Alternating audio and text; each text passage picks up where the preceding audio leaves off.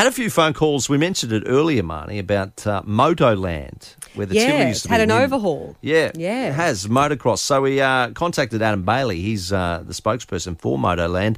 Hello, Adam. How you going, man? Doing very well, guys. Thanks for giving me a call. Yeah, no, our pleasure. We've we've had a few calls about uh, this this morning, and some people are very excited. They say, "Oh, we used to go there when we were kids, and it was something different then." Tell us what's what's gone on.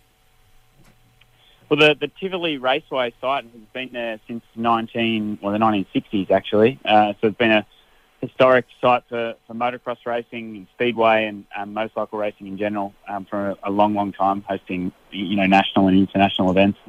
Um, but over the last sort of 10 years, um, the motorcycle club that was running there, the Morton Districts Motorcycle Club, was sort of struggling to keep up with the maintenance, and Mhm. um, and it sort of started to get very run down. Um, and we were looking for a site um, to to create a family-friendly motocross and motorcycling environment. Um, we approached Motorcycling Queensland, who who owned the site about a, a bit over a year ago, and um, and that one was suggested. So we since were able to go in there and, and give it a complete overhaul, and um, have got a couple of tracks for beginners and kids, and we'll be doing coaching clinics and things like that over time, and just making a good uh, family-friendly and, and safe environment for people to come and ride their dirt bikes. So Yeah, is it open awesome. at the moment or is it just about to open?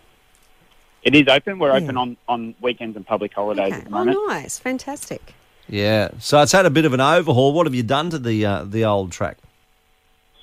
Oh, I mean, there's not much left of the old tracks. There's multiple tracks on the site, but basically um, a lot of earthworks to to revitalise um, the whole facility, but drainage and, and installing, um, you know, all, drainage runways and things to refill the dam, so that then we can have a, a mining specification water truck to, to water the, um, the the dirt to keep the dust down for the neighbours Yeah, and things like that. Um, new fencing all the way around.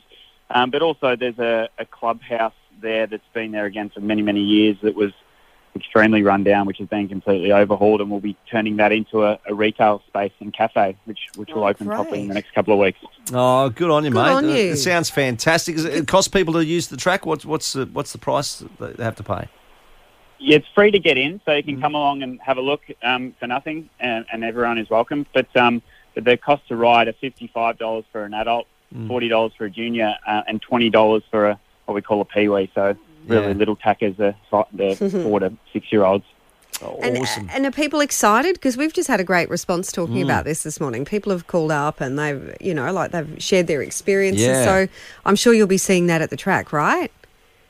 Yeah, we are. It's been pretty um, pretty fantastic actually. So many people turning up and saying, you know, how they used to race here as a kid, or they their, their dad used to race there, or you know, have been coming there for, for such long periods of time, or they've seen heroes race there in the Mm. seventies and things. A lot of a lot of well known you know motorcycle riders have participated there um, historically. Um, so yeah, a lot of really excited people to come back. You know, we want to make sure we're um, we're good neighbours as well, and we're tr- doing our best there to make sure that we we um, you know run the facility in the most most um, I guess conducive way to the to the neighbours, including the dust you know management and, and water and the, the times that we're on the track and those kinds of things. Um, but yeah, overwhelmingly positive to, to have so many people come down and check it out and, and bring their bring their kids. There's some that rode there as kids themselves and now bringing their own kids down. It's really cool to see. Yeah, and you've also got the intermediate and beginner tracks as well. Yeah.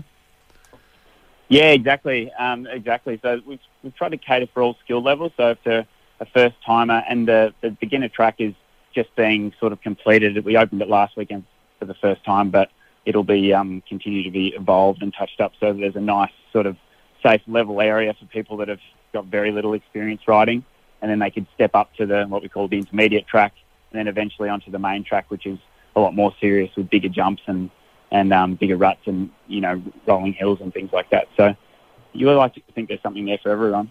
Yeah, Yeah, no, definitely. gear. Well, well done. Great talking to you, Yeah. Adam. Thank you.